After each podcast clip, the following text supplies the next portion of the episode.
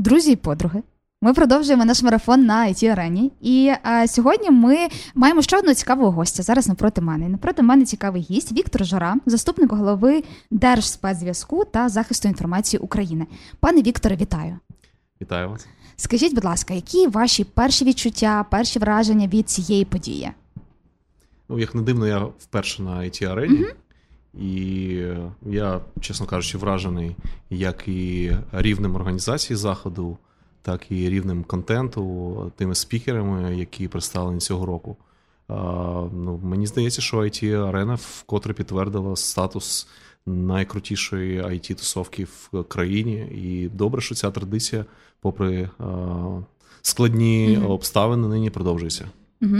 Сьогодні хотілося б з вами поговорити про такі трохи і практичні речі, і водночас доволі такі персоніфіковані, персональні. А, Кожній людині, десь, коли ми говоримо про захист інформації, важливо, щоб її персональна, персональна інформація кудись там не зникла. Та? Наскільки захист персональної інформації в Україні в Україні зміцнів зараз, і що взагалі зараз відбувається в цьому напрямку? Чи є зараз якісь ризики, якісь атаки на персональну інформацію українців? Е, розкажіть, будь ласка.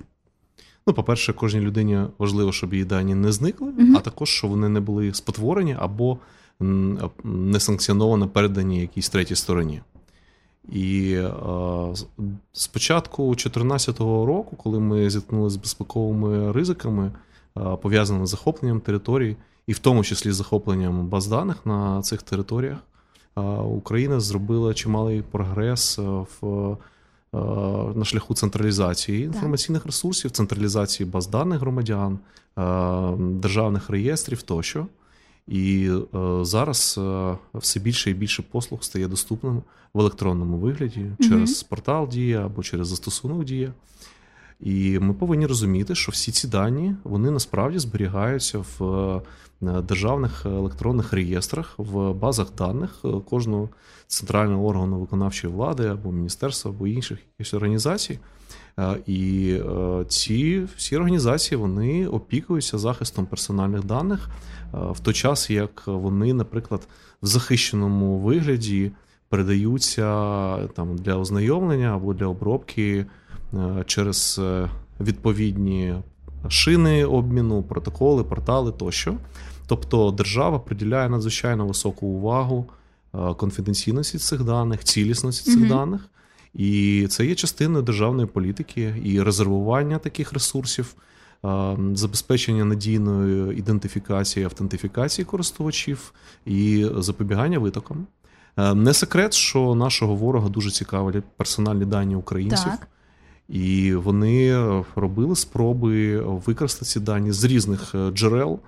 Е, зрозуміло, в яких цілях е, розвідувальних або в цілях якихось фільтраційних заходів на окупованих територіях їм потрібно розуміти, хто проживає, склад родини, де mm-hmm. де люди працювали, чи брали участь, наприклад, в е, АТО, чи ну, багато дуже інформації насправді цікавої, і ми, усвідомлюючи це, власне кажучи, держава, Міністерство цифрової трансформації на початку повномасштабної агресії обмежила доступ до певних реєстрів до mm-hmm. моменту, коли ми змогли переконатися в тому, що ці дані надійно захищені, і що відкриття цих е, реєстрів, цих е, електронних послуг не нанесе шкоду, не стане е, мішенню для російських хакерів і легкою здобиччю для них. Угу. Коли ми говоримо про кібератаки, вони е, особливо е, були такий найбільш активний момент з ними був на початку повномасштабного вторгнення Росії. А яка зараз ситуація з цим, саме коли ми говоримо про кібератаку на сайти офіційних органів державної влади? Чи зараз ця ситуація покращилася? Чи фіксуєте ви знову великий інтерес нашого агресора до цього всього? І як ви це менеджерите? Це ж настільки важливо. Інтерес існує, він він постійний, але можу сказати, що Е, починаючи з цього року, і особливо останні сім місяців з початку повномасштабної агресії е, Україні е, вдається в цілому ефективно захищати власні цифрові кордони, цифрові периметри, і ворог наразі не досяг жодної стратегічної цілі. Угу. Атакуючи як критичну інфраструктуру, так і державні інформаційні ресурси ем, або телеком інфраструктури, фінансові інституції і так далі. Тобто, кожен на своєму місці робить максимальний внесок в кіберстійкість е, держави, і я переконаний в тому, що незважаючи на постійні спроби агресора е, завждати шкоди нашим цифровим інфраструктурам, в них нічого не вийде. Яка роль е, появи нових інформаційних технологій у забезпеченні е, саме безпеки інформаційної в Україні, і наскільки зараз розвивається цей сектор? Чи з'являються якісь нові е, проекти, ініціативи, які допомагають вам захищати нашу інформацію? Безумовно, з першого дня повномасштабної війни ми отримуємо чимало пропозицій від приватного сектору. Це пропозиції допомоги, тобто волонтери, спільнота, наші міжнародні партнери вони всі об'єдналися для мети захисту нашої країни в кіберпросторі. Ми мали змогу мобілізувати до нашої служби. Частина людей пішла до Збройних сил України займатися саме питаннями кіберзахисту. І це кращі експерти спільноти. Угу.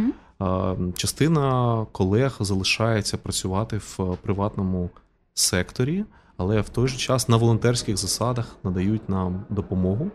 І, звісно, це це і наші громадяни, але багато в тому числі іноземних партнерів пропонують будь-яку допомогу, а хтось е, долучається до там волонтерської діяльності напряму. Хочу зауважити, що, на щастя, Україна не одна в цій кіберагресії, адже знаходиться на передньому краї, mm фактично захищаючи собою весь цивілізований світ mm у кіберпросторі, так. який е, давно вже зазнає кіберагресії з боку Російської Федерації. І ми, ми об'єднані, ми вдячні всім партнерам, які.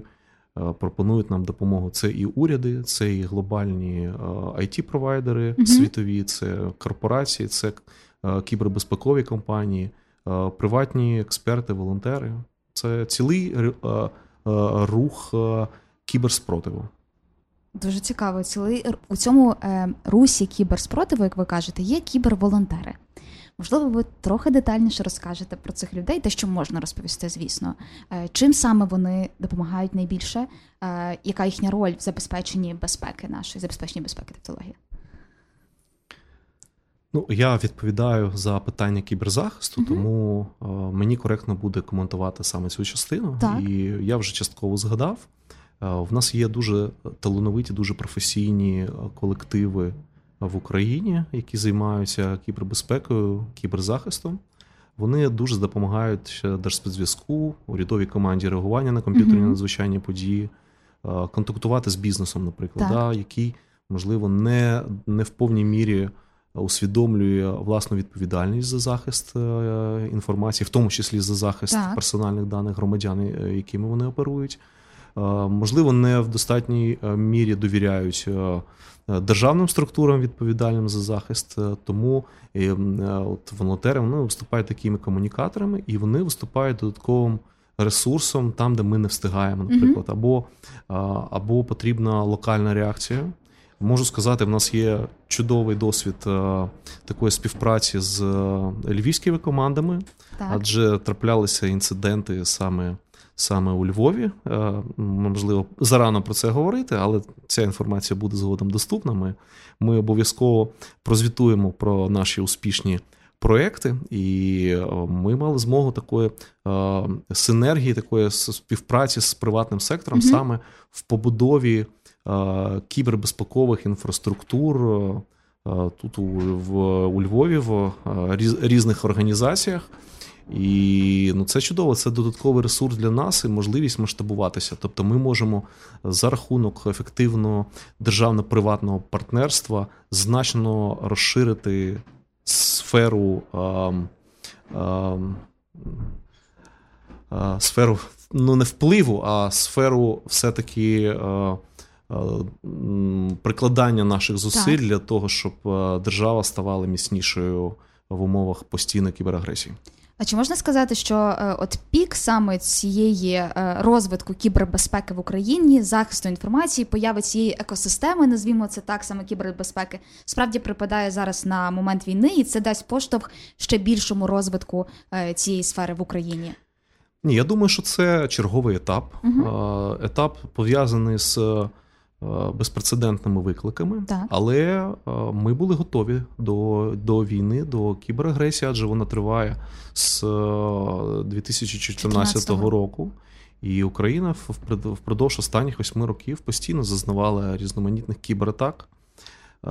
Ми здобули певний досвід, зробили висновки, і особливо останні роки Е, надзвичайно просунулися в питаннях як е, зміцнення інфраструктур, е, формування потужностей кібербезпекових, формування кадрового потенціалу, в покращенні взаємодії суб'єктів національної системи кібербезпеки. Ми встановили і продовжуємо розвивати стосунки з нашими міжнародними партнерами.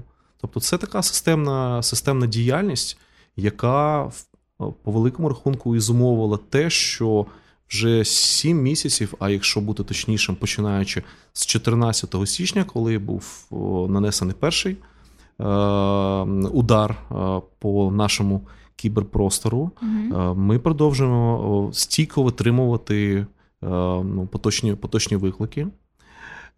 І зараз, маючи додаткову допомогу і потенціал, попри те, що кількість е, кіберінцидентів і кібератак зросла майже втричі, так. ми все одно продовжуємо надійно боронити наші цифрові рубежі. Угу, Дякую. І на завершення перейдімо до такої більш практичної площини. Е, які бувають види кібератак, що стосуються саме просто людей? Як мені зрозуміти, що це в мене там не знаю, не заглючив телефон, не прийшов якийсь там жар, а це була кібер жарт, а це була кібератака. І які топ-5 ключових правил людям треба нагадати для того, аби вони не стали жертвами кібератаки. Найбільш розповсюджена атака по відношенню до а, осіб, до користувачів угу. це фішинг. Так. Це надсилання а, заражених повідомлень, тобто вкладень або а, посилань, які ведуть на веб-ресурси в яких міститься шкідливе програмне забезпечення. Бо на досі в умовах війни, так? Це так, безумовно, найбільше. безумовно. Тому а, треба бути надзвичайно уважними під час роботи в мережі інтернет, не а, листи від незнайомих а, адресатів, особливо вкладення, не клікати на підозрілі посилання використовувати багатофакторну автентифікацію, так. тобто і паролі, і другий фактор, наприклад, смс-автентифікація або якісь інші додаткові фактори, використовувати складні паролі, змінювати mm-hmm. ці, ці паролі. Використовувати різні паролі для різних ресурсів. Для цього буде корисне використання так програм менеджерів паролів, зокрема. Так робити резервні копії важливих ресурсів, зберігати їх окремо на зйомних носіях, використовувати ліцензійне програмне забезпечення, за можливості використовувати додаткове програмне забезпечення захисту, хоча б звичайний антивірус, і всюди керуватися здоровим глуздом і критичним мисленням. Саме так. Дякую дуже вам, пане Вікторе. З нами був заступник голови Держспецзв'язку та захисту інформації України. Дякую вам. Дякую вам.